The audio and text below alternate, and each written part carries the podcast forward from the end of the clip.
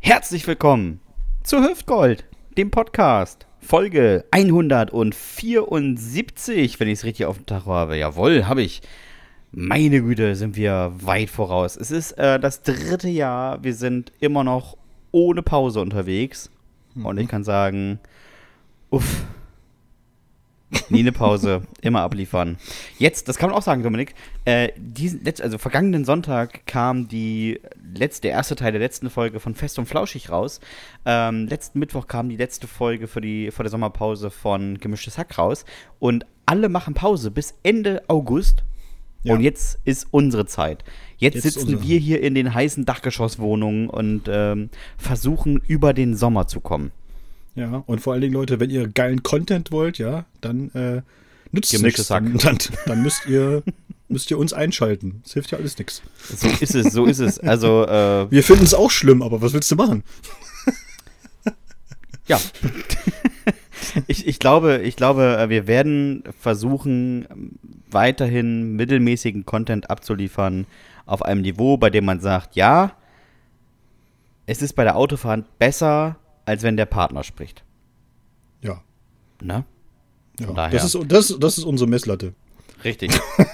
ihr hört uns einfach lieber als die Person, mit der ihr zusammen seid, weil ihr dann sagen könnt, du ist auch mal schön eine andere Stimme zu hören.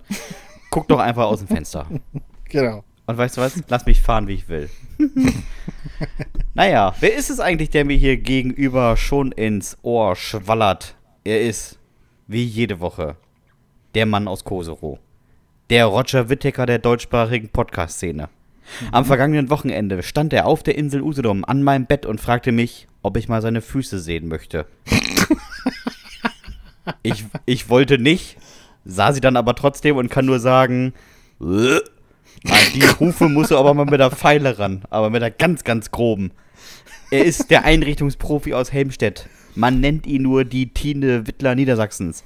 Jeden Abend stampft er auf die Seebrücke, schubst die Rentner beiseite und macht dann Fotos vom Sonnenuntergang, die zu 30% aus seinem eigenen verschwommenen Daumen bestehen. Aber wie heißt es so schön? Vordergrund macht Bild gesund. Auf der Insel Usedom haben wir gemeinsam am Samstag seinen alten Friseurkumpan Mike Werner getroffen, der mit seinem beachtlichen Fukuhila überzeugte und die Veranstaltung vorzeitig verließ. Vorzeitig ist gut. Nach, Zu nach Recht. drei Texten. Zu Recht, muss ich sagen. Sonst hätte ich nicht weiterlesen können. Er plant aktuell neue Tattoos und möchte sich in Kürze die Telefonnummer des Giftnotrufs an Steiß tätowieren lassen. Warum? Mhm. Das weiß nur er selbst. Fragen Sie ihn doch, wenn Sie immer wieder beim Netto an der Kasse sehen, wo er noch schnell was vom Kohlrabi poolt, um Geld zu sparen und dann merkt, scheiße, Stückpreis. Nur für Sie, live und in Zieren, der Fruchtlose, Dominik Bartels. Ja, der Fruchtlose? Naja, gut, das ist ja mal, das ist ja mal frech. so, dann revanchiere ich mich mal. Ach ja, und schon wieder eine Woche Lebenszeit verstrichen, ohne dass er zum Kaiser des Ammerlandes gekrönt worden ist. Nicht mal zum Kohlkönig hat es gereicht. Und das, wo die Konkurrenz mit einem adipösen fünfbeinigen Goldhamster und dieser einen gruseligen Statue auf dem städtischen Friedhof echt überschaubar war. Naja, vielleicht ändert ja genau diese Folge unseres Erfolgspodcasts etwas an seinem Standing im beschaulichen Westerstede. Man wird sehen, wie Stevie Wonder mal zu sagen pflegte. Vielleicht sollte man. Super. Vielleicht sollte man an dieser Stelle noch einmal die längst und zu Recht vergessenen Rekorde und Meistertitel unseres geliebten Hüftgoldhelden zu Gehör bringen. 2002 gewann er die Goldene Palme für seine Rolle als Zimmerpflanze in dem skandinavischen Stummfilmklassiker All die grünen Daumen. Vier Jahre später reicht es immerhin zum dritten Platz bei den Europameisterschaften im Imitieren des Brumpfschreis der siamesischen Landschildkröte. Sein größter Erfolg jedoch dürfte zweifellos der noch heute gültige Rekord im Häkeln eines zweifarbigen Badeschlippers sein. Begrüßen Sie also mit mir den erfolgreichsten Vertreter der für zwei Komponenten Zahnreinigungstabs, den Pedalritter aus dem Dachgeschoss, die uneheliche Schwester von Günter Wallraff, die nackte Kanone vier ein Viertel, den Mann, der mehr, Genau, der mehr Bügelperlenbilder erstellt hat als alle Kinder in der Kita Mäuseräuse. Den wildesten der Moped-Gang, die heißen Ventile, das Urgestein aus Teneva, die Mutter aller Väter, das Sorgenkind von Mutter Teresa, der Hillybilly aus Westerstede, der formidable Sebastian Hahn. Der Hillybilly aus Westerstede ist aber auch ganz wild. Ganz wild, ne? Ganz wildes Ding. Bin ich äh, gespannt, ob da was äh, zurückkommt. Nun gut, nun gut. Der Hillybilly. So, Ich, ich habe, äh, ich, äh, wir haben es im, im, Vorgespräch, habe ich es schon angedeutet, ich habe eine, eine, eine wichtige Sache habe ich auf dem Herzen. Und die muss ich heute einfach mal zu Beginn des Podcasts auch gleich mal erzählen.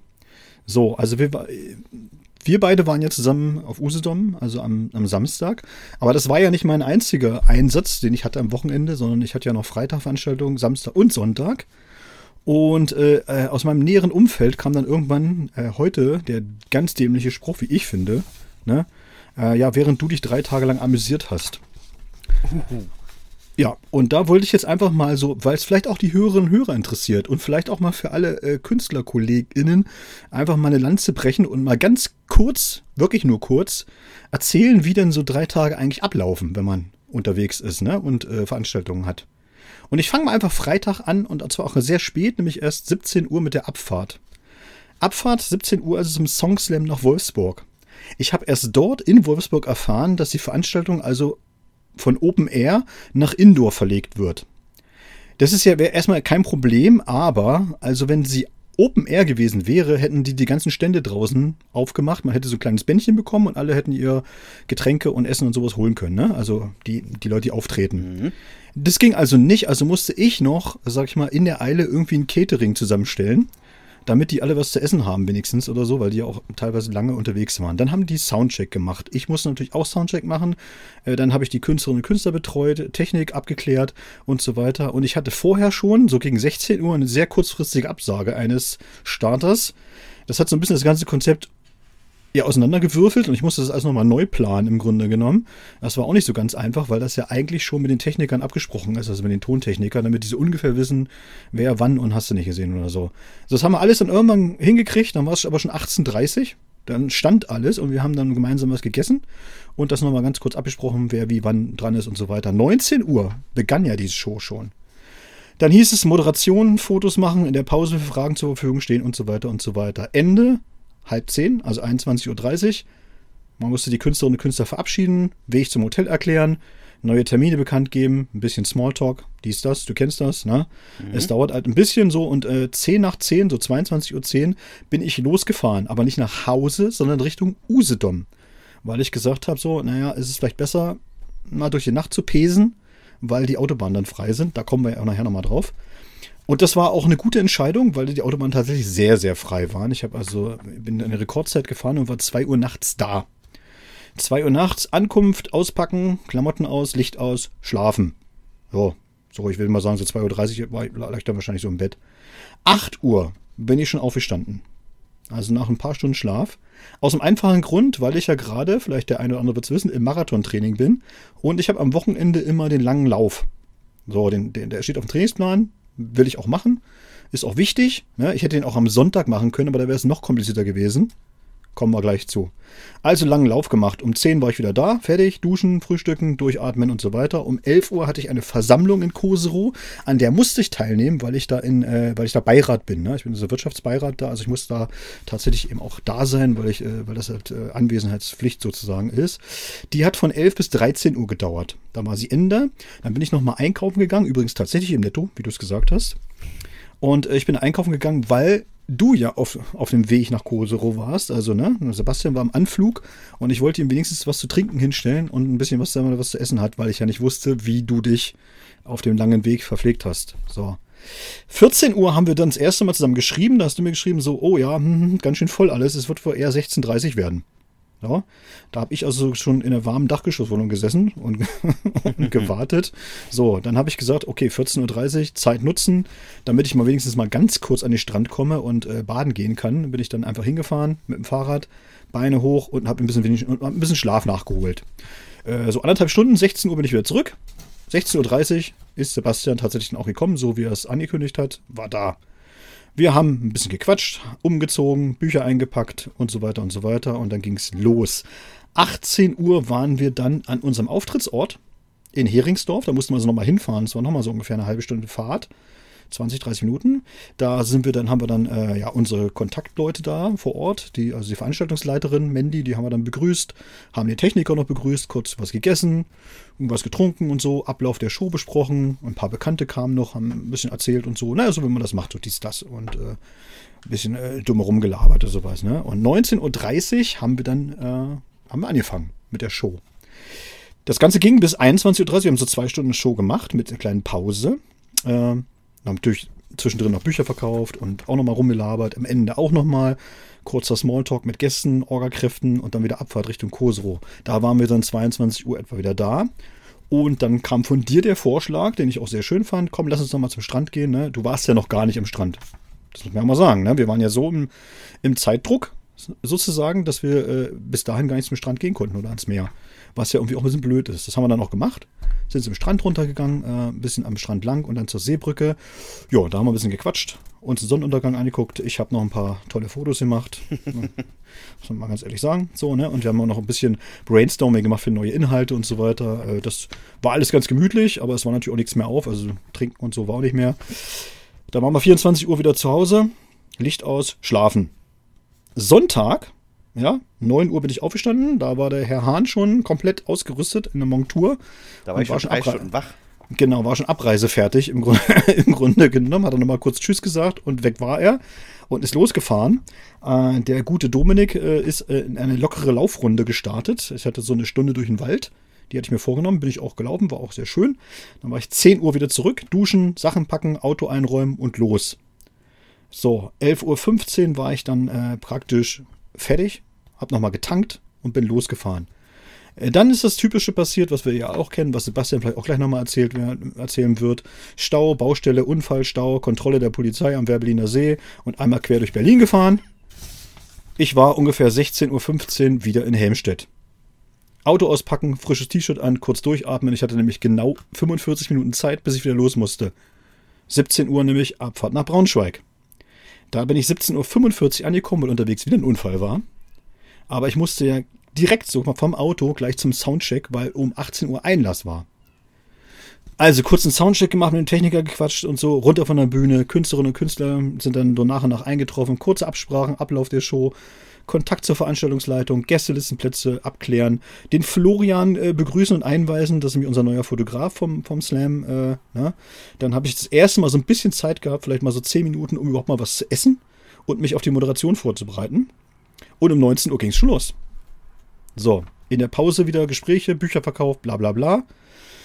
22 Uhr waren wir durch. Also, ne, nach drei Stunden war Ende der Show, wieder kurzer Smalltalk, Verabschiedung der Künstler. Zwei von denen habe ich noch mitgenommen in die Innenstadt zum Hotel, weil das doch, also es war schon so drei Kilometer weg, das hätte ich denen jetzt nicht zutrauen wollen, dass sie da nochmal hinlaufen.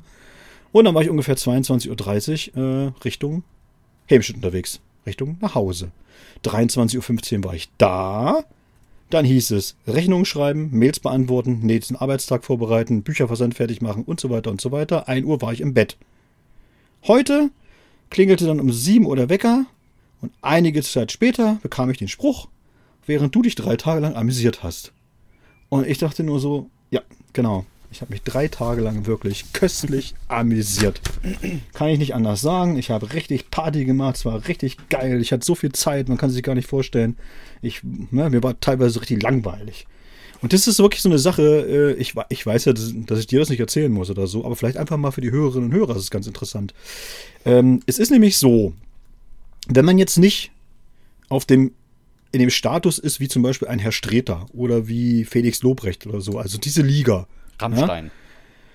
Genau, dann kann man sich einfach auch einfach mal Termine nicht aussuchen. Weil man könnte jetzt natürlich auch direkt fragen, ja, Dominik, das ist deine eigene Schuld. Musst du ja so nicht annehmen. Das ist ja auch totaler Blödsinn, dass du da erst da hochfährst und dann wieder runterfährst und dann wieder hochfährst und, und was weiß ich. Das ist ja, ne? Äh, ja, aber Freunde, es ist nicht so, dass wir uns als, als Kleinkünstler, die jetzt, sag ich mal, im mittleren Segment unterwegs sind, dass wir einfach sagen können, so wir bestimmen die Termine. So wird es nichts. Das das geht ja nicht. Ne? Und äh, Sebastian und ich sind halt aufgetreten im Rahmen eines Mitmach-Sommerfests, das übrigens äh, sehr, sehr schön war und die Location war auch total schön. Mhm. Und es war auch richtig und es war auch gut voll. Und äh, aber das ist natürlich, das ist ja terminlich gebunden. Also, dass das an dem Wochenende war, ist völlig klar. Ne? Und äh, da kann ich ja jetzt nicht sagen, so, nee, äh, nehme ich nicht an, habe ich keine Lust zu, will ich nicht und so weiter, weil es ist ja ein Teil unseres Lebensunterhalts, den wir damit verdienen, also mit der Arbeit quasi. Und dann, wir, wir hören das halt immer ganz oft, dass die Leute dann sagen so, ja, aber ihr habt ja da auch voll Spaß dran und es macht ja auch und äh, das ist ja alles so gut. Und das stimmt ja auch. Für die Zeit, die du auf der Bühne bist, ist das wirklich, macht das wirklich richtig Spaß. Und vielleicht auch noch die halbe Stunde davor und die halbe Stunde danach und so weiter. Aber ganz ehrlich, Leute, das ist doch nicht die Hauptarbeit. Die Hauptarbeit ist halt einfach, dass ich natürlich vorher, vorher mit der Veranstaltungsleitung sprechen musste, ein Angebot schicken, Termine absprechen, Promomaterial hinschicken, Verträge ausarbeiten, Verträge machen, mit Sebastian sprechen, ob er überhaupt kann, wie, das, wie wir das machen und so weiter, ne, ob er Zeit hat und so. Ne. Da kommt ja ganz, ganz viel dazu, was einfach kein Mensch sieht. Und Leute wie Streter oder Lobrecht und so weiter, die haben natürlich einfach auch ein Management, die da mit vier oder fünf Personen dahinter hängen und die ihnen einfach so den ganzen Orgakram abnehmen. Das habe ich aber nicht. Oder das haben wir nicht. Das heißt also, wir sind nicht nur Auftretende, sondern wir sind natürlich auch gleichzeitig noch Management und Orgatanten und was weiß ich oder so. Das kommt alles mit da oben drauf. Und dann finde ich das manchmal wirklich, also gerade von Leuten, die mich ja irgendwie jetzt auch zehn Jahre lang kennen. Und wenn die, wenn die das dann immer noch nicht verstanden haben, also dann muss ich auch sagen, da, ja, da, da weiß ich halt auch nicht mehr, was man da noch sagen soll. Ich kann das, ich kann gesagt, das ne? verstehen. Ne? Also ich kann sagen, ich bin ähm, ja erst Samstag angereist. Äh, knackige sechs Stunden nach Usedom. Eben, genau. Ähm, Anre Anreise. Vergessen die Leute auch. Ne? Auf dem Rückweg äh, knackige sieben Stunden 15 Rückreise. So. Ähm, durch die schönsten Dörfer Mecklenburg-Vorpommerns, kann ich auch sagen. ich habe Sachen gesehen, wo ich dachte, ach, guck an. Ja. Hier wohnen auch Leute. Ja. Ähm, noch, ein, noch mal Gutshautretter. Ja, und es ist, ja, es ist ein Privileg, muss man, das muss man dazu sagen, es ist ein Privileg, mit einem eigentlichen Hobby Geld zu verdienen. Das ist ja. ein Fakt. Aber ja. es ist nicht so, dass jetzt der Punkt ist, sagen wir mal eine Hüftgold-Show. Es ist ja nicht so, dass wir einfach irgendwo erscheinen, wie jetzt hier im Podcast. Plötzlich mhm. sind da 150, 200 Leute. Dann hat man zwei Stunden Spaß und dann sind die Leute einfach wieder weg. Und das, was auf der Bühne passiert, ist, also das ist schon spontan, aber da steckt halt immer noch Arbeit hinter. Und ja. ich weiß nicht, wie das bei dir ist, aber bei mir ist das so, dass ähm, zum Beispiel, Beispiel bei Zwischenahn, der letzte hm. Slam, ähm, ich war da um Viertel vor fünf. Richtig. Un ungefähr. Dann habe ich den Soundcheck für das äh, Mikro gemacht, also den Soundcheck für Moderation, für die Auftretenden. Dann äh, trudelten irgendwann die ganzen Leute ein, dann wollte noch die Agentur was wissen, dann will der Techniker noch was wissen. Also man ist irgendwie so bis, sagen wir mal, 18.30 irgendwo eingebunden. Dann mhm. ist Einlass, das heißt, man verschwindet auch hinter die Bühne, dann kümmert man sich um die Künstler, man redet auch ein bisschen nett, ist ja alles cool, man hat ein bisschen schöne Zeit, aber man ist schon so im, in der Vorbereitung zur Moderation. Dann kommt halt Moderation und dann ist man einfach zweieinhalb Stunden hochkonzentriert. So ist es. Und das ist einfach anstrengend. Und ja. das, das ist ja der, das ist ja das, das Schöne ist, wenn es danach aussieht, als würde es überhaupt nicht anstrengend sein. Ja, aber ist es. Ja, abgesehen davon, dass es auf der Bühne fucking 50 Grad heiß ist und man wirklich jedes Mal sich das halbe Hirn wegflemmt, weil man da irgendwie so einem scheiß Scheinwerfer steht und es einfach, man einfach ausdörrt. Aber guck mal, das ist ja das ist, das ist auch schön, dass du das ansprichst oder so, weil ich das an dieser Stelle auch einfach mal sagen will. Ne? Äh, so ein so eine Veranstaltung, ein Poetry Slam oder wenn du einfach auch eine, eine Gala veranstaltest oder was weiß ich, oder einen Kleinkunstabend, ich mache ja ganz, ganz viele solche Sachen oder so. Das ist doch nicht damit getan, dass ich irgendwelche Künstler auf die Bühne stelle und sage so, äh, jetzt, ne, kuratiere ich mal den Abend und alles ist gut oder so. Da ist im Vorfeld so viel Arbeit. Du musst dir Gedanken machen, wen lädst du ein? Haben die überhaupt Zeit? Was ist, wenn die nicht Zeit haben? Was ist, wenn die kurzfristig absagen? Was brauchen die? Äh, welches Hotel buchst du im Grunde genommen? Ja, was habe ich für ein Budget? Ich muss Budgetverhandlungen ein, an, anfangen oder so. Und das kommt alles mit oben drauf, dass einfach kein Mensch sieht. Dass du eben äh, teilweise wirklich eben auch abendelang und stundenlang damit beschäftigt bist, das vorzubereiten, damit das alles läuft. Du ja. musst Infomails raushauen, dass die Leute eben wissen, wo muss ich hin, äh, wo muss ich wann sein und so weiter. Da musst du dich darauf verlassen können, dass es eben auch alles klappt. Und, äh, oder nehmen wir einfach mal diese Hüftgold-Show eben auch. Natürlich sieht das so aus, als hätten wir da einfach unseren wahnsinnigen Spaß, den haben wir ja auch. Aber Leute, ihr dürft ja mal nicht vergessen, wir haben aus mittlerweile 7000 Jugendsünden drei Bücher gemacht. Und diese Bücher machen sich auch nicht von alleine. Und die Auswahl für die Show, die macht sich jetzt auch wiederum nicht alleine. Also das ist ja auch immer Arbeit. Du musst das erstmal, ne, wie passt das dramaturgisch zusammen? Du guckst so ein bisschen auch ins Publikum rein. Was gefällt denen so ganz gut, ne? Also wo ist bei denen auch so ein bisschen die, die Geschmacksgrenze erreicht, wo du sagst, okay, jetzt machen wir doch mal was, an, was anderes und so weiter, ja? Da ist ja auch viel Arbeit, steckt da einfach drin im Vorfeld.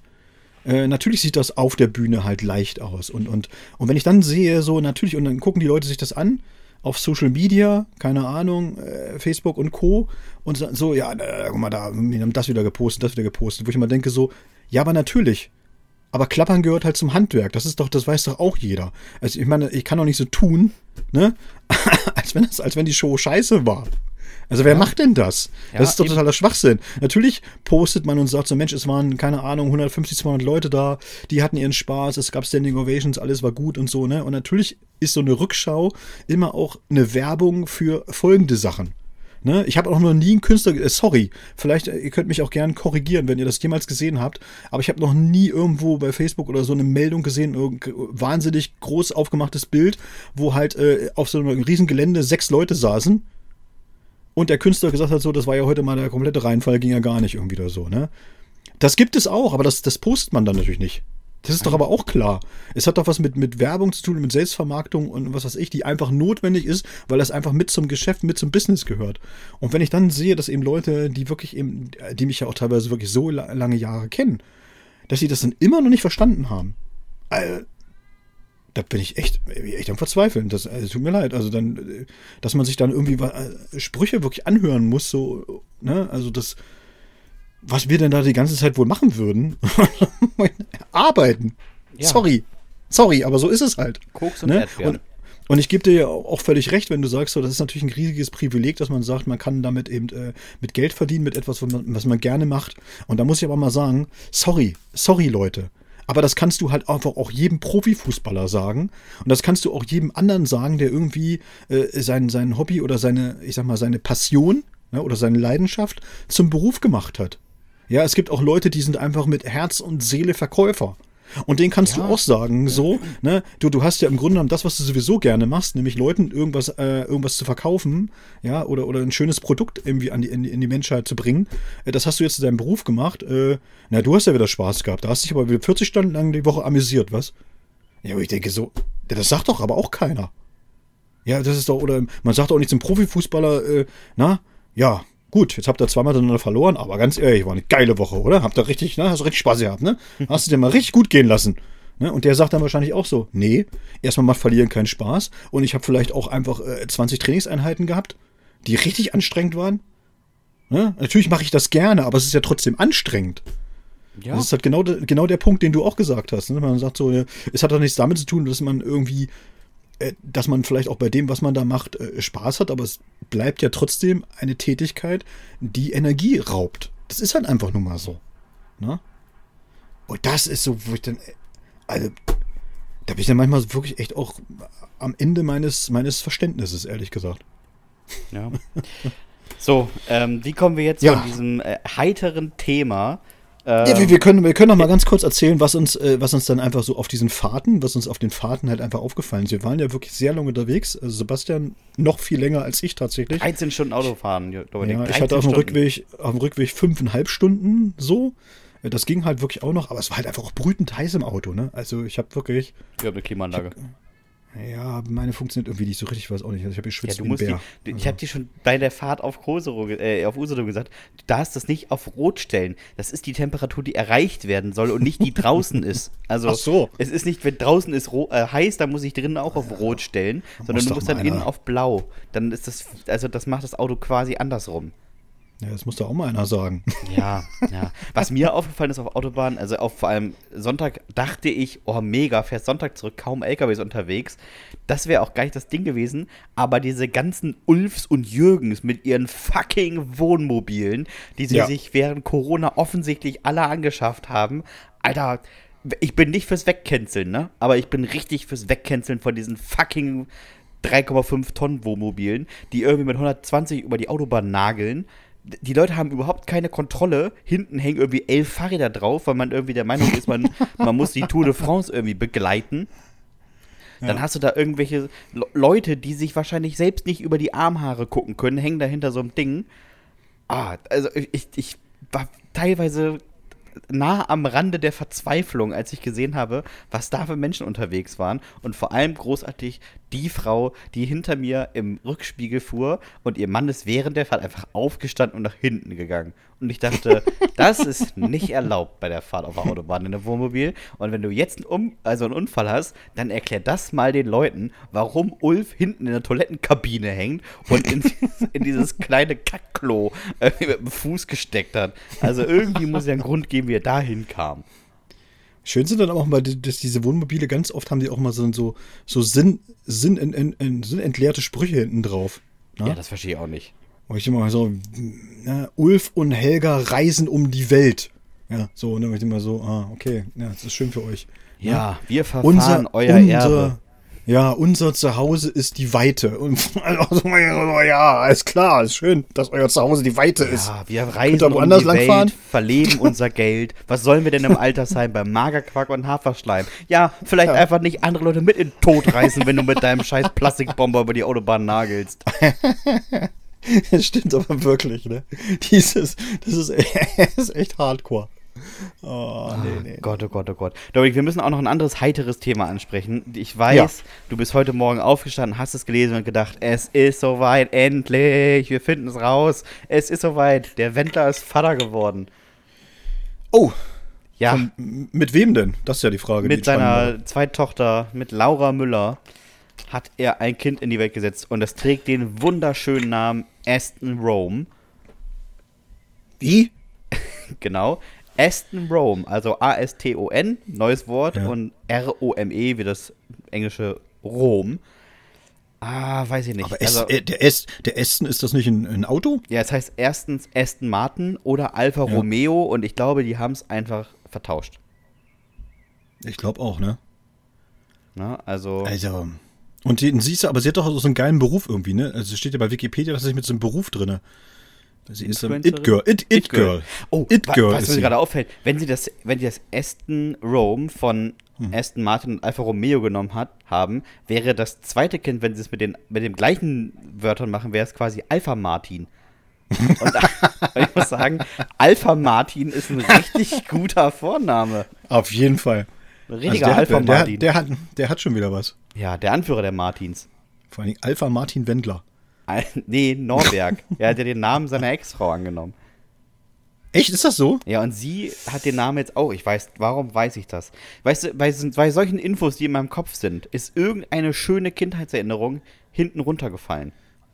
Ja. Ich, ich, könnte daran denken, wie ich mit meiner Oma mal Kirschen gegessen habe. Weiß ich nicht, ob wir Kirschen gegessen haben, aber ich weiß, wie das Kind vom Wendler heißt. Ja, ich habe mir da auch gerade Gedanken drüber gemacht. Also soll ja jeder Hörerin und jeder Hörer soll sich da jetzt mal wirklich äh, selbst ein Bild machen, warum Herr, Herr Hahn solche Details weiß. Ja, ja, ja. ich habe aber äh, noch ein Detail im Kopf, ähm, und zwar verfolgst du das große Game der stärksten Männer der Welt? Ja, was meinst du damit? Also, kennst, du, kennst du Mitchell Hooper? Nee, kenn kein Mitchell Hooper. Ich habe ich hab heute mal gelesen, es ist jetzt ähm, 70 Jahre auseinander. Die beiden stärksten Menschen der Welt. Und das eine ist, äh, ich glaube, er ist Brite. Und der andere war mal Deutscher. Also war damals mhm. Deutscher. Ähm, ich kann dir mal kurz sagen: Mitchell Hooper, 2023 hat er den Strongman Award gewonnen. Und ja, ich kann dir mal die. Ich. Strongman kenne ich. Ja, und der hat Strongman vier, Award. vier Sachen hat er geschafft. Vielleicht kannst du mal sagen, ob du es auch geschafft hättest. Die erste Disziplin war, er hat eine 196 Kilogramm schwere Hantel über 65 Meter getragen. Das zweite war, dass er in 60 Sekunden achtmal Kreuzheben gemacht hat mit 356 Kilo Gewicht auf der Scheibe. What? Beim dritten Mal hat er einen 20 Tonnen schweren Bus gezogen und zwar 30 Meter ohne anzuhalten in 30 Sekunden. Und das vierte fand ich fast noch krasser. Er hat nämlich einfach mit einer Hantel einen einzelnen Hand, also eine einzelne Hantelhebung gemacht mit einem Arm und zwar mit einem Gewicht von 140 Kilo. Alter. Auf einer Hantel. Also ich meine, im Vergleich kann man dazu mal sagen, ich würde mich ja, ich glaube, ich bin schon sehr kräftig. Und äh, 140 Kilo war mein Rekord im Bankdrücken. Mit zwei Armen. mit zwei Armen wohlgemerkt. Er hat das ja? mit einem gemacht. Er hat einfach mal so, er hat mal, er hat mal einarmiges Reißen gemacht mit 140 Kilo. Ja. Ey, das, das, ist ja jetzt, jetzt pass auf, ich habe dann noch also nachgeguckt, ne, was war denn so früher so die Sache. Und ähm, es gab mal ähm, Mito Barusch, das war ein Deutscher aus Thüringen, 1953. Und ja. normalerweise bei, bei äh, Bordarten, wir wissen das ja vom Stabhochsprung, da werden immer neue Weiten gerissen, äh, immer höher, immer schneller, immer weiter. Das entwickelt sich so über die Zeit, auch mit den ganzen Gegebenheiten. Und dann dachte ich, ja, was hat der denn wohl 1953 geschafft? Und ich kann dir sagen, er hat in Gera eine vollbesetzte Straßenbahn hochgehoben. Hochgehoben? Ja, die war vorne aufgebockt und dann hat er einfach gesagt, hebe ich die mal hinten an. Und dann hat er das Ding hinten einfach angehoben. Eine fucking vollbesetzte Straßenbahn. Unfassbar. Fand ich wild. Das ist unfassbar. Ja, es gibt, es gibt einfach Leute, die sind einfach, äh, das ist, das muss, aber da musst du eben wirklich auch so gute äh, genetische Voraussetzungen einfach ja. haben, dass das funktioniert. Ne? Also sie haben ja mal untersucht, äh, woran das liegt und warum die das können und so weiter. Und die, das ist einfach dieser Muskelquerschnitt und, und die bestimmten Fasern, die du da brauchst. Und das kannst du natürlich. Das dann kannst du, kannst du natürlich trainieren, gar keine Frage oder so. Aber äh, du musst ja auch eine gewisse Veranlagung dafür einfach haben, sonst funktioniert das nicht. Ne? Und die meisten von diesen Strongmans, äh, das wissen die wenigsten ja auch, die sind auch gar nicht so groß, damit die einfach äh, gute Hebel haben. Ne? Ja, also, weißt du, wenn du kleiner bist, ne? Genau, wenn du klein, etwas kleiner bist von der, von der Körpergröße, also oder kürzer, dann hast du natürlich einfach auch wesentlich bessere Hebelverhältnisse, ne? Das ist, ist schon so, aber ich meine, der Straßenmann daneben, ey, hallo. ja, die einen klauen die, die anderen tragen die von der Gleise, ne? Das ist einfach mal, das ist einfach mal, ja, das ist einfach unfassbar. Ja. Also, das ist, ja, also, da bin ich jetzt echt auch platt. Also ich meine, Straßenbahn ist ja 1953 auch anders gewesen als äh, heute, aber äh, trotzdem, ne? ja, schwerer wahrscheinlich. Da haben sie noch gute. Ja, eine voll besetzte Straßenbahn. Da haben die einfach mal noch gute Materialien verwendet, ne? Also die wird mit Sicherheit schwer gewesen sein. Gerade in Gera. Hutze. Wie Hutze. Also unfassbar. Ja, ja, das ist Wahnsinn. Ja, aber nicht, dass jetzt irgendwie rauskommt nach der Folge. Weißt du, da in Gera haben die so einen ungebauten Trabi genommen und das war so ein Plastikding, was irgendwie 90 Kilo plus Person gewogen hat, weil dann wäre es irgendwie mhm. peinlich gewesen. Da musst du aber erstmal hochheben, wenn die voll besetzt ist. Ja, aber ich meine, es waren, es waren über, weit über 1000 Kilo. naja. Alter, da würden mir die Bandscheiben rausfliegen. Alle beide, die in, noch vorhanden sind. In dem Moment, wo ich einfach die Luft anhalte, wird es einfach plock, plock. Ja, da wird aber auch der Körper einfach aus Sicherheitsgründen sagen, nee, Dominik, das machen wir heute nicht. Also das kannst du, so. knicken. Kennst du das aber eigentlich? Hast du das, hast du das auch schon mal gehabt, dass du irgendwie so in die Knie gegangen bist und dann wolltest du halt irgendwas hochheben und dann hast du probiert und du noch nach einer Zehntelsekunde hast du schon. Nee. Nee. Ja, hab ich. Das, und, da, und das war noch nicht mal, ich setze jetzt wieder ab, sondern gut, ich lass los. ich hatte das ähm, im Garten beim, beim Umgraben, im Prinzip war da so ein, so ein Stein und ich dachte, ja, dann hebst du den Stein eben draus und zog da so ein bisschen dran und dachte, Alter, was ist das denn für ein Scheißding? Und das war so sau schwer einfach. Unterdessen mhm. weiß ich, ist ein Findling. Der hat so einen Durchmesser von ungefähr 80 Zentimeter. Keine Chance. Da gehst du in die Knie, setzt an, versuchst anzuheben ja. und merkst sofort, nee, der ist festgeklebt. Oder weiß ich nicht, komm, kriege ich niemals hoch. Ich kann dir auch noch eine schöne, äh, wenn, wenn, wenn die Verlegenheit mal kommt, kann ich dir auch sagen, was auch sehr schön ist, ist so eine Wurzel entfernen, so von so einem oh, ja. Baum. Hab ich schon mal du gemacht. hast den einfach, du hast einfach diesen Baum entfernt und der war noch gar nicht so alt, ich sag mal so vielleicht vier, fünf Jahre alt, ja. Und du denkst so, ja, das war ja ganz gut, das ist ja okay, dann kann ich ja die Wurzel auch noch gleich rausnehmen. Und dann kappst du so sozusagen immer mal wieder einen Arm von dieser Wurzel und hängst dich wieder dran. Und ziehst und zerrst und machst und tust und, und weißt du, und wackelst hin und her und rechts und links und und das Ding geht einfach nicht raus. Das bewegt sich einfach nicht. Das also, Ding ist, es hängt, kannst, hängt dann wirklich auch nur noch. Äh, ja, hängt nur noch so an so zwei Armen, an so zwei, dünnen Ärmchen. Ja. Und du kriegst es einfach nicht raus. Du kriegst es ja, einfach nicht raus. Weißt du, wie das sich anfühlt, Dominik? Weißt du es noch als Kind, als du so einen wackeligen Milchzahn hattest, der so an seinem letzten fetzen Zahnfleisch hing, den man wirklich auch 17 Mal im Kreis drehen konnte, der gesagt hat, Leute, ich bin da nicht raus, ich bin, ich bin hier drinne.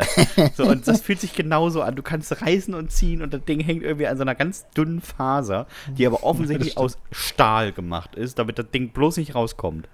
Ja, das stimmt.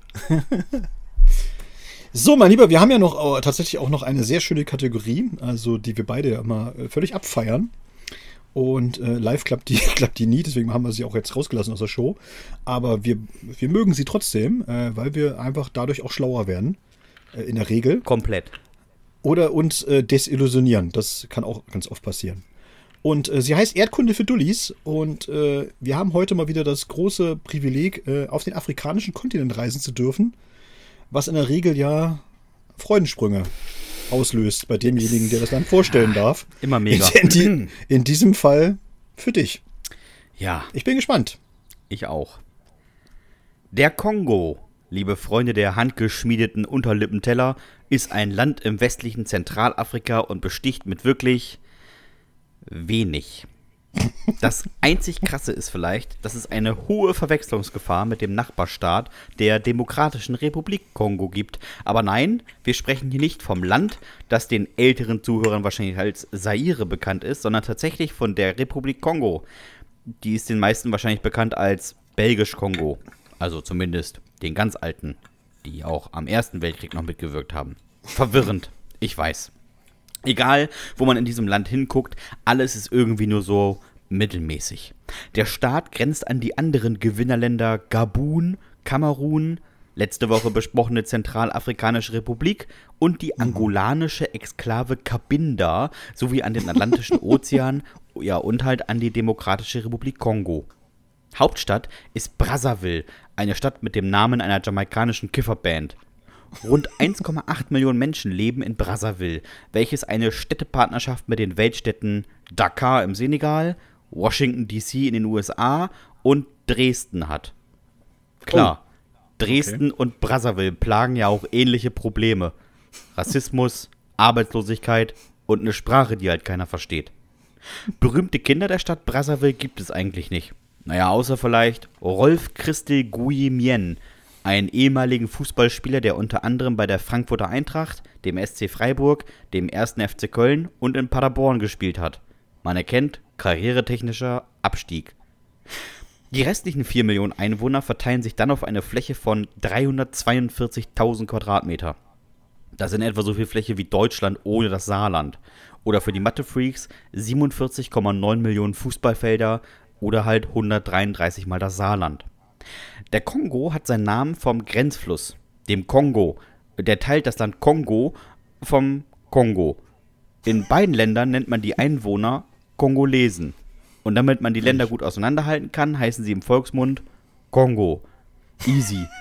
Kongo heißt übrigens so viel wie Fluss. Oder um das von eben nochmal zu sagen, der Fluss namens Fluss trennt die Länder Fluss und Fluss, die am Fluss Fluss liegen und die beiden heißen Fluss. Der Kongo ist übrigens 4700 Kilometer lang und somit das so lang wie die Wolga und der Rhein zusammen.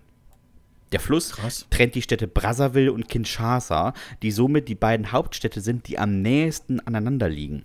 Wir ignorieren jetzt einfach mal den Vatikan, das ist technisch gesehen auch nur eine große Kirche mit ein paar alten Säcken drin, die auf Spielplätze geiern.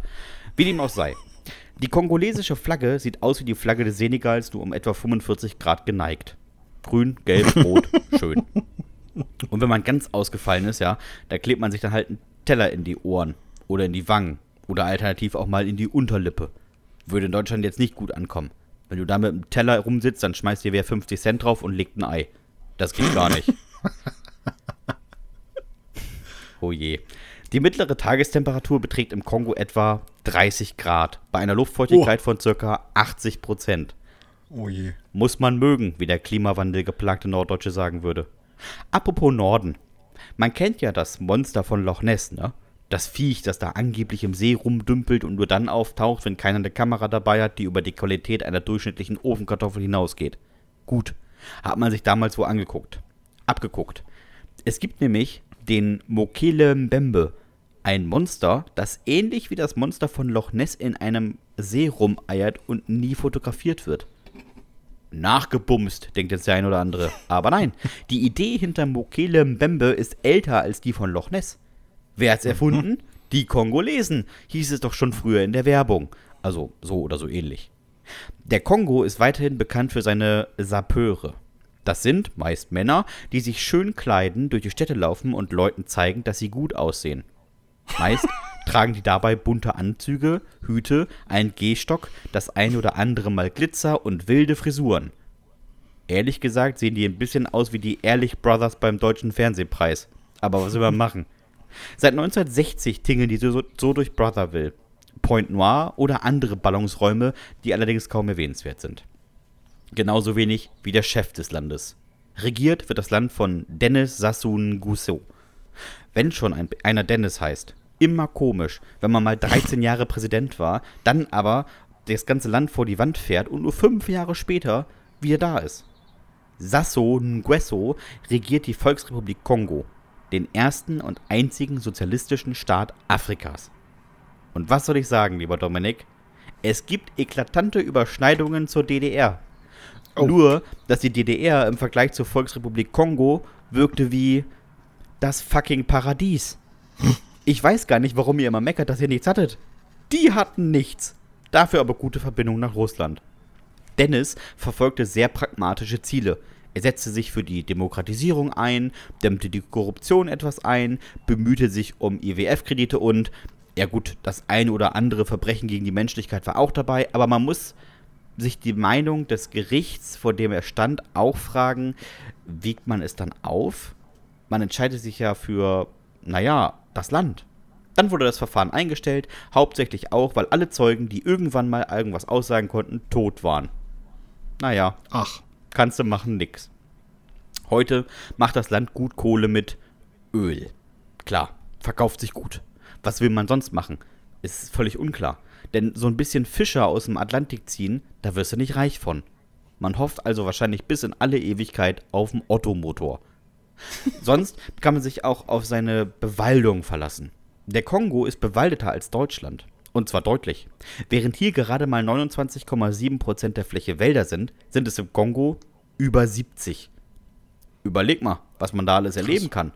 Vom Panther gefressen werden, von einer giftigen Schlange gebissen werden und dann elendig verrecken, in Spinnennetz rennen und von einer Spinne gebissen werden und dann muss man sich als Spider-Man von Brazzaville durchschlagen. Wie langweilig wäre das denn? Die Stadt hat fünf Hochhäuser. Das ist ja nicht so richtig funny, darum zu schwingen.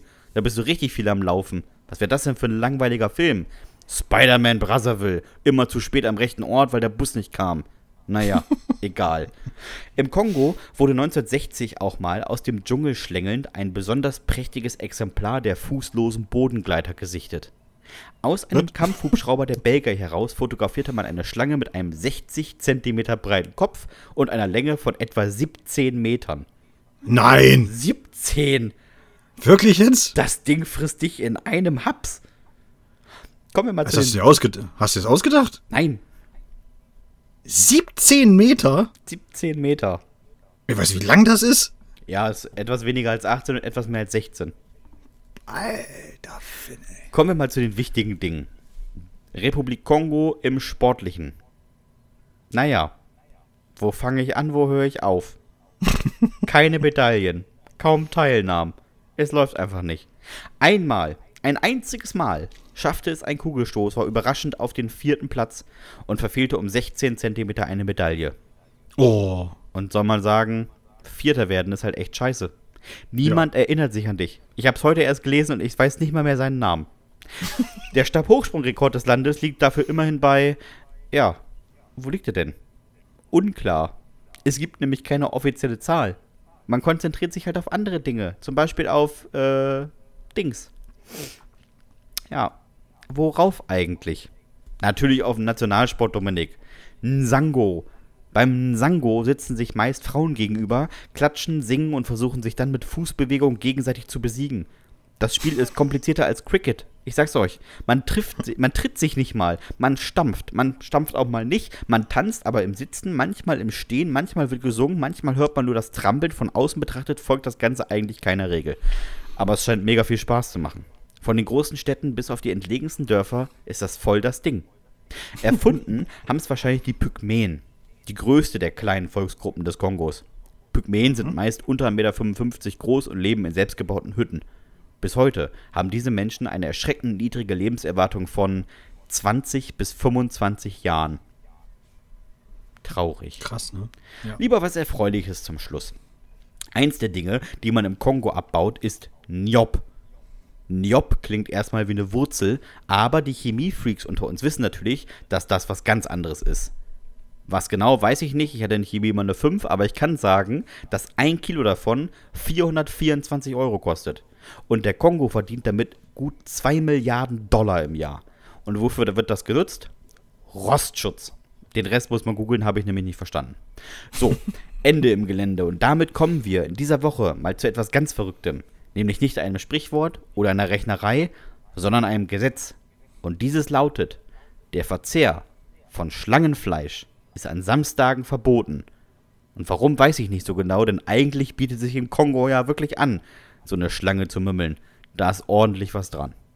Ja, das war schön. Ich weiß, so eine 17-Meter-Schlange, aber da kannst du ein ganzes Dorf mit satt machen. Ja, aber du, ein ich Fest, kann ja. auch sagen, ne, hast auch gar keinen Bock, die zu begegnen. Wirklich. Wenn die aus dem Wald geschlängelt kommen, würde ich einfach umdrehen und sagen, nö, nö, Wald ist heute nicht. Also überleg mal, auch, auch ein 60 Zentimeter großer Kopf. Der ist so groß wie ein Kind, ne? Also, Das ist auch so. Ja, ich weiß nicht, ob ich das ernst nehmen würde. Ich würde denken, das hat sich jemand verkleidet. Das kann doch nicht, kann nicht ernst, kann nicht echt sein. ja, ich, kann dir, ich kann dir nachher mal äh, dieses Bild von dieser Kongo-Schlange schicken. Ähm, So. also wirklich 17 Meter. so. 17 Meter. Ja, also also, der Herbert wurde eben gefressen. Wir müssen mal gucken, wo er sich gerade befindet. Und man sieht es der Schlange nicht mal an. Wir klopfen mal ab, auf welchem Streckenabschnitt Herbert gerade im Schlund ist. Wirklich, wirklich. Ja, aber es ist immer noch nicht die größte ähm, ähm, Schlange, ne? Also, ich habe dann äh, im Zuge dessen gelesen, in Brasilien wurde mal eine Schlange ähm, ja, erschossen, weil man nicht wusste, wie man sie besiegen sollte, die 35 Meter lang war. Das finde ich schon irgendwie, das ist schon, also, ja, Das ist schon groß. ja. Ja. Aber wir haben sie halt einfach erschossen. Sicher, Das ist sicher. einfach der Bevor die sich Punkt, noch ne? vermehrt, ne? Das ist halt einfach der Punkt. Weißt du, mit solchen Tieren können wir halt umgehen. Ja, mit, alles, was Aber wir mit- erschießen können.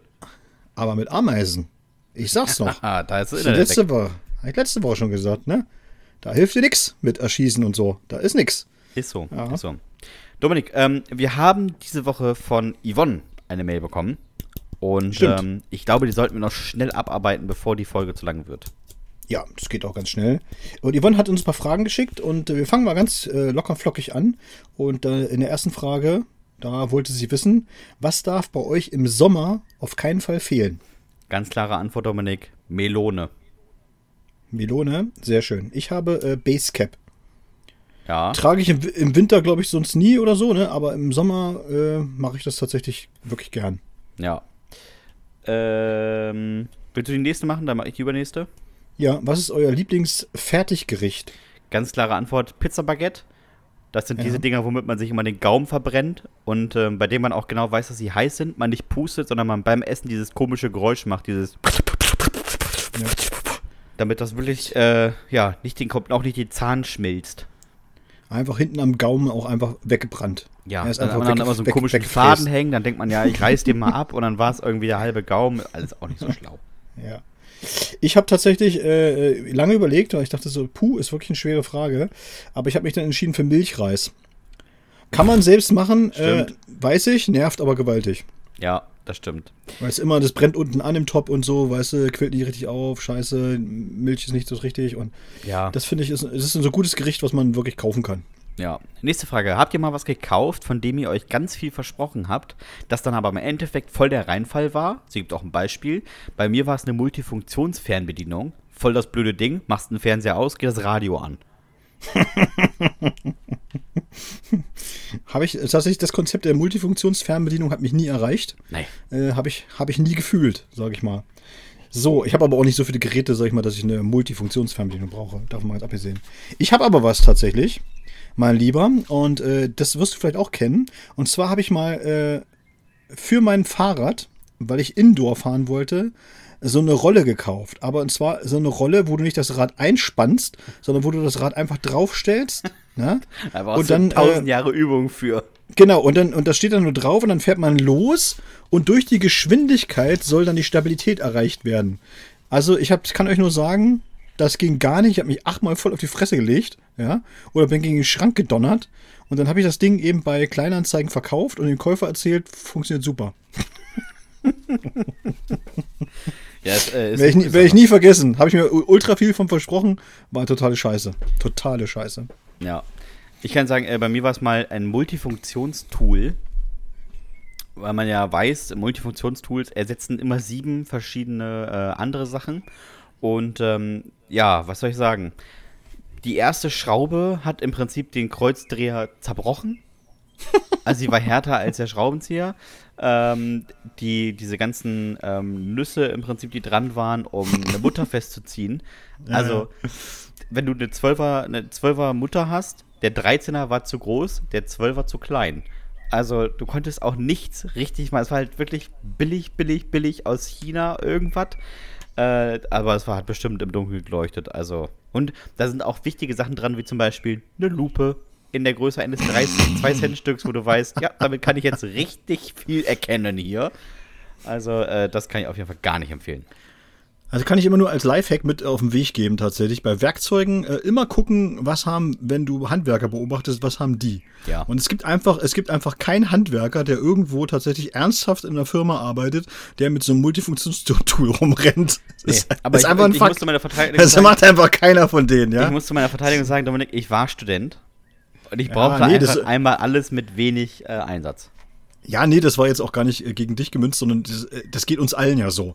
Müssen wir uns nichts vormachen. Wir alle, die jetzt nicht unbedingt ausgewiesene Handwerker sind, sondern ich sag mal so ambitionierte Heimwerker, haben das einfach schon gemacht, dass wir irgendwelchen Schrott gekauft haben, weil wir gedacht haben, so, das ist einfach, das klingt nach einer guten Idee. Und ich habe dann irgendwann mal für mich entschieden, dass ich wirklich das genauso mache wie die, wie die, also die professionellen Handwerker. Was haben die? Was kaufen die sich? Ne? Und was nutzen die äh, bei ihrer Arbeit?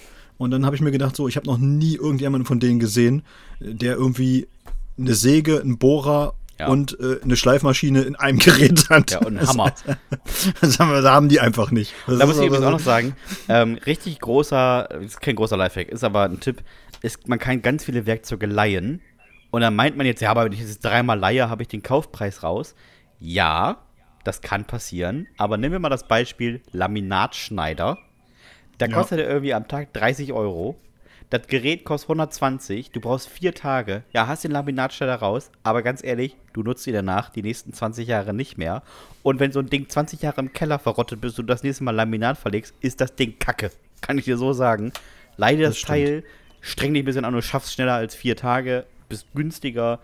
Und wenn das am Ende stumpf ist, kannst du immer sagen, ist doch nicht meins. Egal.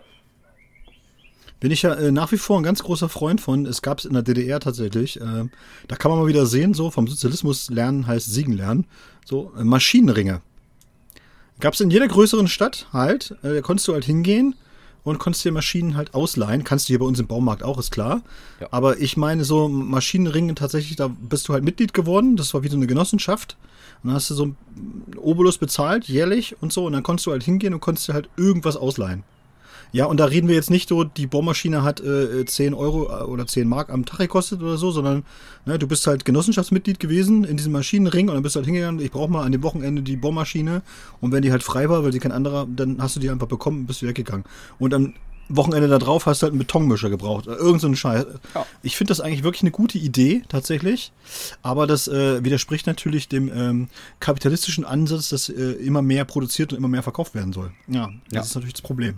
Das ist das Problem an der Sache. Nächste Frage, Dominik. Ja, was ist euer liebstes vegetarisches Gericht? Ich habe erst überlegt, ob es eine Zutat sein muss, aber nee, es muss ja ein Gericht sein. Und da kann ich sagen, ähm, Arabiata. Also Nudeln mit Arabiata-Soße, Chili, Tomaten, lecker. Ja, mega lecker, absolut. Ich habe äh, Bratkartoffeln mit Mischgemüse. Mag ich einfach ein wirklich ein richtiger Klassiker, äh, passt immer und man kann es ein bisschen verfeinern noch, wenn man das, äh, wenn man die Bratkartoffeln, wenn man noch ein bisschen Käse drüber streut, das hatten wir letzte Woche. Äh, das geht natürlich immer, ja, und auch über Mischgemüse kannst du tatsächlich äh, immer auch Käse drüber knallen, gar kein Problem. Aber das ist so ein Gericht, finde ich, das, das geht einfach auch immer. Ja. Das ist lecker, lecker, geht schnell und schmeckt. Ja. Ja. So, wir handeln äh, schnell die letzte ab. Und da müssen wir jetzt wirklich Ja. Highspeed, Dominik. Vielleicht eine Top 3. Ja. Was sind die Dinge, die man an Tankstellen kaufen kann, bei denen ihr nicht wisst, warum? Ja, Platz 3 bei mir, Kuscheltiere in allen Farben und Formen. Habe ich nie verstanden, was die bei der Tankstelle zu suchen haben. Weiß ich nicht. Gibt's aber in jeder Tankstelle. Ja, stimmt. Äh, mein Platz 3, Tassen. Was für ein Ding? Tassen.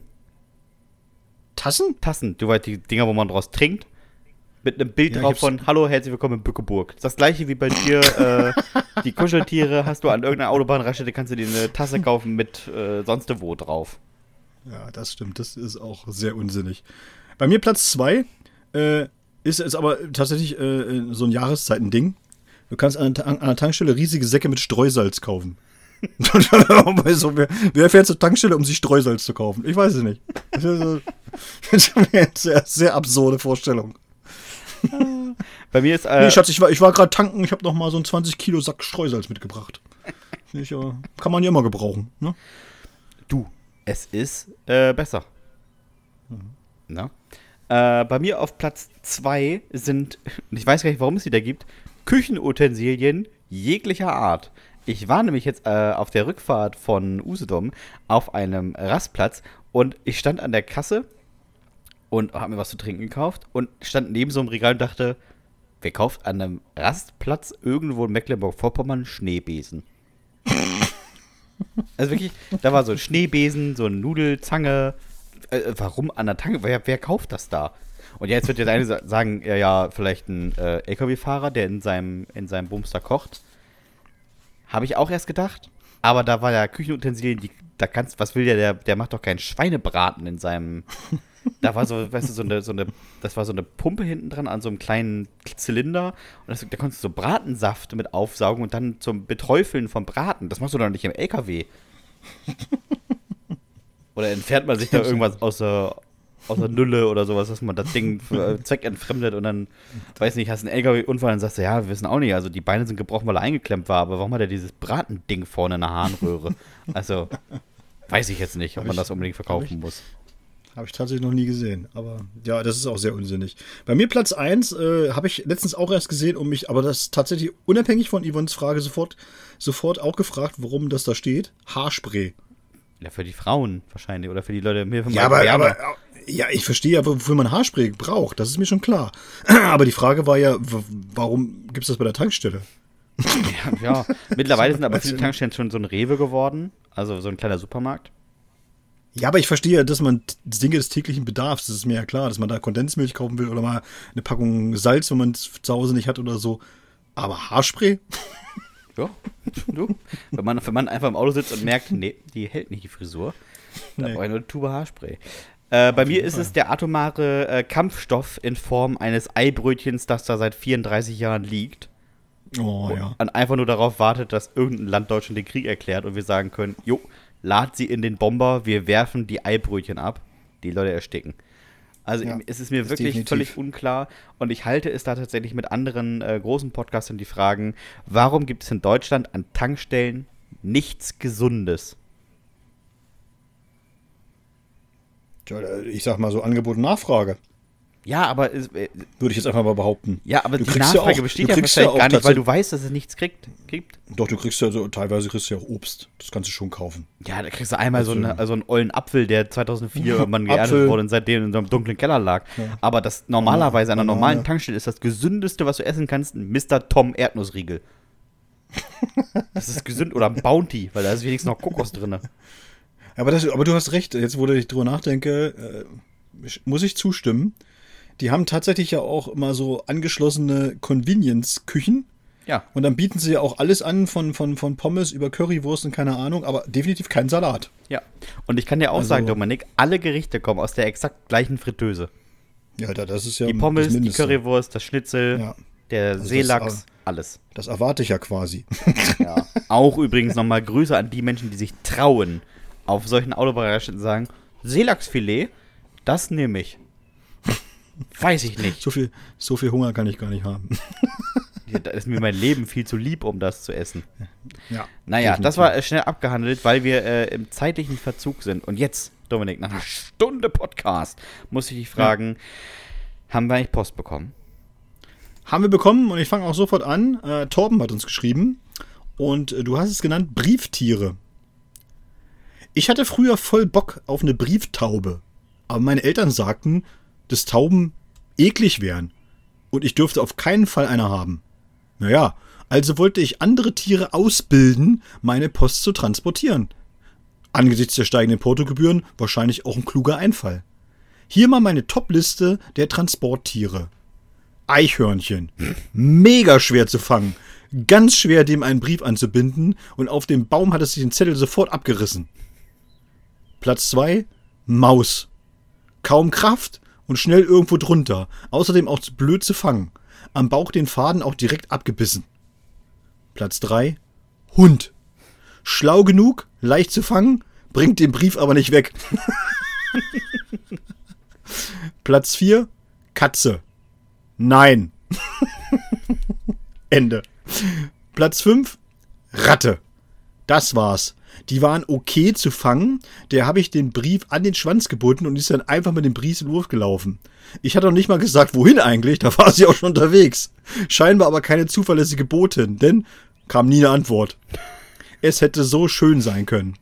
Viele Grüße von der Insel Usedom. Die Show war einfach mega. Ich habe mich weggeschmissen. Ja, vielen Dank, Torben. Das vielen freut Dank. uns natürlich richtig, richtig äh, sehr, weil, ne, so, also Feedback ist immer eine ganz schöne Sache. Bekommen wir ja gar nicht so oft, wie man denken würde. Deswegen freuen wir uns darüber immer. Ja, ja. So, Karina hat uns geschrieben und wir haben es genannt Polonaise Hautabfräse. Meine Freundinnen und ich waren begeisterte Inline-Skaterinnen. Wir sind beinahe jedes Wochenende auf dem Deich die gut geteerten Wege hoch und runter und haben dabei ordentlich Kilometer gerissen. Wir sind zum Beispiel mal von Emden bis nach Wilhelmshaven einmal komplett die Küste entlang. Das war toll. Abends war man natürlich immer komplett fertig, aber es hat halt super viel Spaß gemacht und man konnte am nächsten Tag gleich weiter. Übrigens mal kurz dazwischen Einschub. Das am Deich entlang ist eine ganz schön weite Strecke. Mhm. Aber leider habe ich die Freude am Inliner den anderen mit einer Aktion ein bisschen genommen. Wir fuhren alle hintereinander in Italien durch die schöne Region rund um Bozen den Hügel hinauf und wieder hinab. Und dann hatte ich die brillante Idee, mir vom Straßenrand an der Abfahrt einen Stock zu greifen und diesen hinter mich fallen zu lassen. Boah, gemein. Ey. Als erstes fiel meine Freundin über den Stock, die genau hinter mir fuhr. Dann eine zweite. Die dritte konnte dem Stock zwar ausweichen, aber halt nicht mehr den zwei Körpern, die sich schon auf dem Asphalt breit gemacht hatten. Es sah ein bisschen ulkig aus, wie die Gruppe aus neun Personen sich da lang machte, aber mich beschlich sofort das Gefühl, dass das am Ende des Tages gar nicht in deren Sinne war. Ich sah viele offene Knie und Ellenbogen. Ich meine, ich hatte gesagt, dass man Schützer tragen sollte, aber alle sprachen nur von hässlichen Bräunungsrändern. Jetzt gab es halt Flecken. Ich bin da erstmal pragmatisch veranlagt. Lieber offene Knie als offene Beine, pflegte bestimmt schon irgendwessen Opa zu sagen. Nervig war im Anschluss auch das Gejammere im Pool. Aua, das Chlor tut in den Wunden weh. Ohne dich wäre das alles nicht passiert. Mensch, das brennt aber an den Armen. Ja, mi, mi, mi. Ich hätte mir auch einen guten Urlaub ohne das ganze Gejammer vorstellen können. Nächstes Mal fahre ich allein. Oder lass halt den Stock weg. bisschen, bisschen gemein. Muss man nicht anders sagen. So, äh, wir haben eine anonyme, äh, ja, eine anonyme Jugendsünde bekommen und ähm, diesmal auch zurecht, weil ich glaube, die ist auch tatsächlich auch ein bisschen, die ist ganz gemein und wahrscheinlich auch ein bisschen äh, strafrechtlich relevant. Und du hast sie genannt, hallo und tschüss, lieber Nachbar. Bitte lest meine Mail anonym vor. Es ist mir im Nachhinein etwas unangenehm. Ich habe meinen Nachbarn gehasst. Der schönste Tag im Zusammenleben mit ihnen war, als sie endlich ihre Sachen gepackt haben und ausgezogen sind. Ein Traum. Wenige Wochen später stellte sich jedoch heraus, dass der geldgierige Vermieter neue Mieter in der Bude haben wollte. Ja, dabei war es doch gerade so schön ruhig geworden. Es musste also was passieren. Und das, was passierte, war ich. Als ich sie das erste Mal sah, saß schon der Plan. Die beiden sahen mir spirituell genug aus, um auf meinen Trick hereinzufallen. Also schnitt ich mir die Finger und Fußnägel mal sauberer, mal kantiger. Ich achtete darauf, dass ich sauber arbeitete. Ich war sogar so weit, dass ich mir, das ist mir im Nachhinein noch unangenehmer, einen hinter die Binde kippte und dann mit einer Zange meinen großen Zehennagel zog. Alter. das muss man auch wollen. Ist ja bekanntlich eh besser, wenn die mal von neuem wachsen können. ja, ist klar. Kennt man ja. Die Nägel sammelte ich alle, verstaute sie immer pro Schnitt in ein kleines Plastiktütchen und beschriftete die Tütchen. Ich trug, paranoid wie ich war, dabei sogar Handschuhe. Dann, als das Paar einzog, warf ich das Tütchen in den Briefkasten, nachts, heimlich. Es war beschriftet mit Opfer 1. Nach einer Woche warf ich ein weiteres Tütchen in der gesammelten Nägel ein. Es war beschriftet mit Opfer 2. Dabei lag ein gedruckter Zettel mit Opfer 3 und 4 sind gerade eingezogen. Was ist los mit den Leuten, ey? Dann war die Polizei bei denen. Ich hatte jetzt nicht das Gefühl, dass die beiden sich bei uns im Haus wohlfühlten. Drei Monate später waren sie auch schon wieder weg. Nun war ein altes Ehepaar eingezogen. Die waren ruhig und das war schön. Wirkliche Ermittlungen hat die Polizei übrigens nie angestrebt. Die haben das wahrscheinlich als dumme Jungenstreich abgetan. Und jetzt ein schöner letzter Satz. Man kann sich seine Nachbarschaft zwar nicht aussuchen, aber man kann sie verändern. hm. Die eigenen Nägel sammeln ist auch ein ganz besonderer Fetisch. Ja, herrlich. Saskia hat uns geschrieben und wir haben es genannt Durchschlagendes Experiment. 2005, ich war gerade in meine erste eigene Wohnung eingezogen, sagte mir meine Mutter mal den beliebten Satz, das ist ein Mindesthaltbarkeitsdatum. Das heißt nicht, dass es ab da tödlich ist. Und das wollte ich gegenprüfen.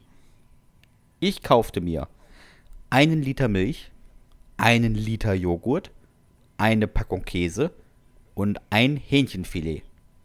Ich achte pingelig darauf, dass das Haltbarkeitsdatum denselben Tag hatte und dann begann mein Experiment. Tag des Ablaufs. Ich probierte alles. Das Hähnchen briet ich natürlich an. Alles war in Ordnung. Plus einen Tag. Es machte sich bereits jetzt ein mulmiges Gefühl breit, aber es schmeckte alles immer noch in Ordnung. Plus drei Tage.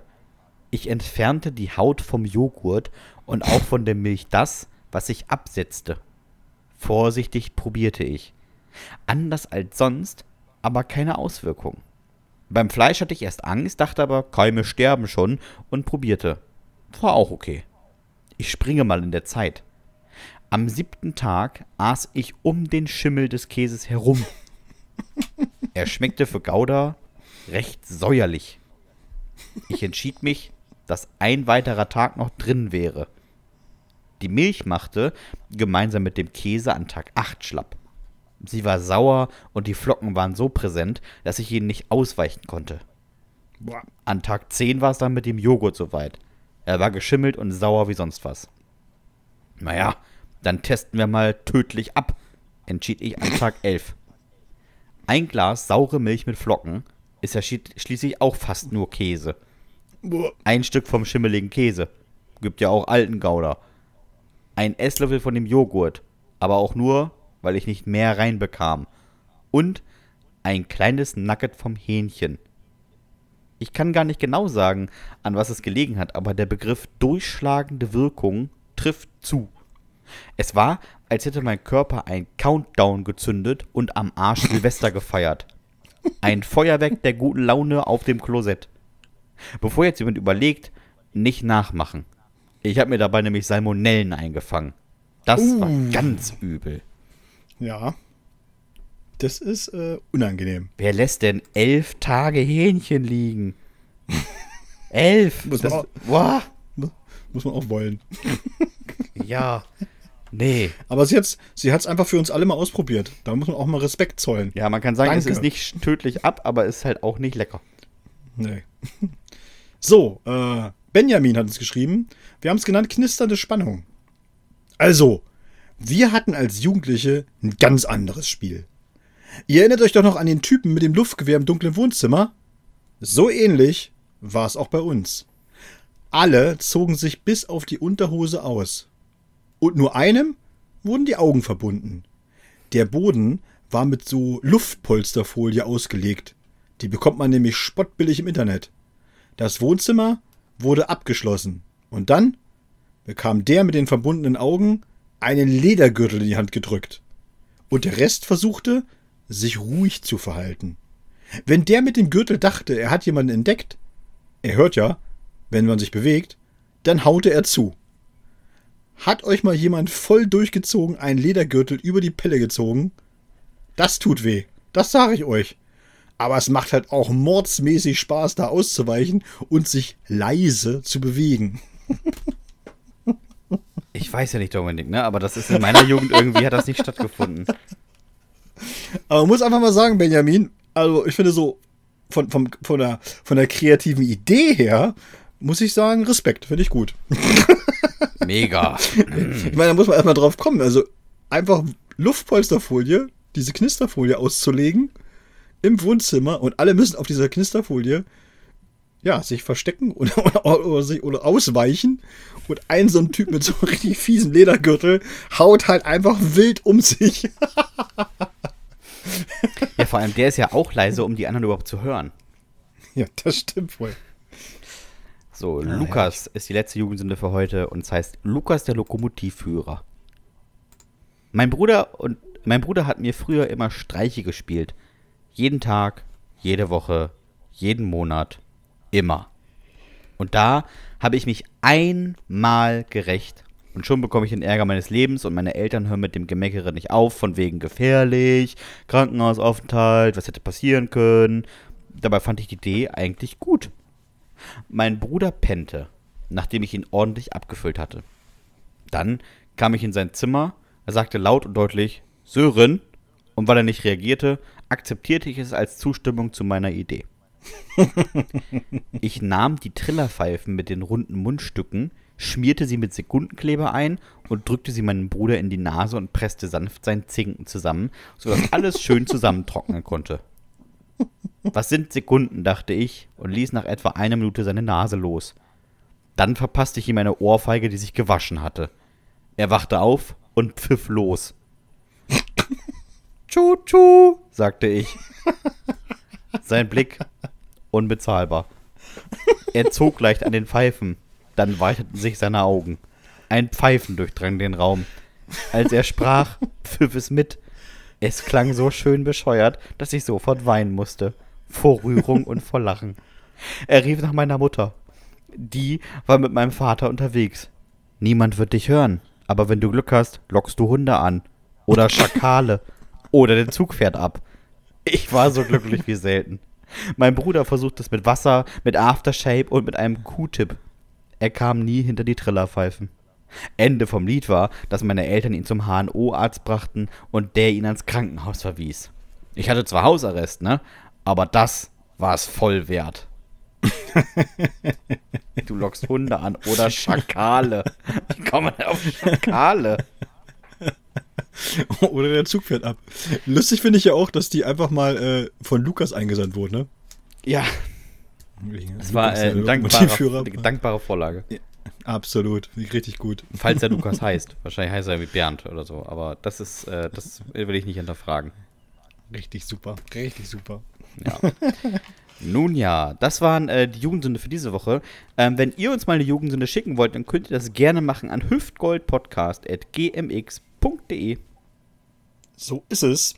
Und ich kann an dieser Stelle vielleicht noch mal eine kleine Live-Ankündigung machen, die jetzt nicht mit Hüftgold zu tun hat, sondern ähm, am 8. Juli, am 8.7. Äh, diesen Jahres, ist ja auch nicht mehr so lange hin, da bin ich in Lüneburg tatsächlich Open Air im Kurpark mit den Kollegen Schwedler und der Kollegin Liefka Würdemann mit äh, unserem Programm Kinderfreibetrug. Das wird äh, sehr, sehr lustig. Äh, ja, und äh, wer da noch will, kann da auf jeden Fall noch Karten bekommen. Äh, letztes, letzten Jahre war da immer richtig, richtig viel los. Hat richtig Spaß gemacht. Und das Programm ist auch wirklich Bombe. Also, kann man ja anders sagen. Ja, Kinderfreibetrug für alle Eltern und die, die es nie werden wollten. Ich würde hingehen. Auf, äh, und vor allen Dingen auch für, Einzel, für Einzelkinder, wie Herr Hahn. ja, du, das ist, ist, ist okay. Es ist einfach mhm. okay. Äh, ja. Wir haben aber noch eine eigene Veranstaltung, Dominik. Möchtest du die auch noch ankündigen? Ja, und zwar am 19.08. sind wir in Helmstedt mit unserer Hüftgold-Show im Waldbad Bürgerteich. Tickets gibt's für 10 Euro unter äh, www.tanteticket.de. Da könnt ihr euch Karten besorgen. Ja, Macht das ruhig mal. Bis jetzt haben die Ankündigungen noch nicht so richtig viel gebracht, aber ich habe jetzt äh, Plakate drucken lassen. Oha. Und ich, wer, ich werde jetzt äh, den gesamten Großraum Braunschweig einfach äh, zu plakatieren. Das ist äh, Ja. doch eine gute Idee. Ja, mache ich einfach. Ne? Ich hänge sie einfach überall hin. Ja. Ich habe auch noch eine kleine Sache anzukündigen, ist aber keine, ähm, keine, kein Termin oder sowas, sondern es ist quasi heute ein Jubiläum eingetreten, Dominik. Denn aus all den Jugendsünden, die wir vorgelesen haben, haben wir am heutigen Tag die 1000. verschiedene Jugendsünde vorgelesen. Ähm, das heißt, wir machen das schon lange genug, jedes Mal der, im Schnitt so sechs Jugendsünden. Und jetzt war es die tausendste Jugendsünde, die wir vorgelesen haben. Vielen Dank an Von den einen Mann, der uns diese ganzen Infos mal geschickt hat. Ich habe es einfach mal weiter Ja. hochgerechnet. Und äh, ja, Von, von, wem kam, von wem kam die heute, die tausendste? äh, von der letzten Person, also von Lukas. Lukas, Lukas, melde dich nochmal bei uns, dann äh, schicken wir dir ein Buch zu. Machen Weil du, so. einfach der Tau weil du einfach der Tausendste warst. Machen wir so. Finde ich gut. Finde ich, äh, finde ich auch nett von dir, dass du das Hätten einfach. wir ein T-Shirt, hättest du ein T-Shirt bekommen, aber wir haben sowas nicht. Wir haben kein Merch. wir haben einfach. Wir haben, wir haben ja nix. Nee, aber wir haben ein Buch. So Wenn du es. das haben möchtest, dann melde dich. Wenn nicht, dann melde dich halt nicht. Wenn nicht, war es jetzt richtig traurig. Ja. Nun gut. Äh, wenn du nichts mehr auf dem Zettel hast, dann würde ich das Ganze hier einmal abbinden und dann äh, sind wir auch fast schon so weit, dass die Folge online erscheint. Also wir sind wirklich knapp dran. Ja. Hast du noch Ja, was? Nee. Wunderbar. Wenn euch dieser Podcast gefallen hat, dann abonniert uns gerne bei Spotify, Apple Podcast, Deezer, Podimo und Soundcloud. Überall, wo ihr uns abonnieren könnt, gebt uns ein Like irgendwie im Internet, bei den sozialen Netzwerken oder, oder, oder folgt uns gerne auf unseren auch privaten Kanälen. Wir freuen uns sehr darüber. Gebt uns eine 5-Sterne-Bewertung, wo auch immer sie uns geben könnt. Kauft die Bücher, besucht die Live-Shows, schickt uns Jugendsünden, schickt uns Fragen. Wir würden äh, uns sehr freuen, wenn ihr das macht. Und jetzt bleibt mir nach 174 Folgen wie jede Woche nicht viel anderes zu fragen, außer lieber Dominik, hast du noch irgendwelche letzten Worte? Nee. Macht's gut, Nachbarn. Tschüss.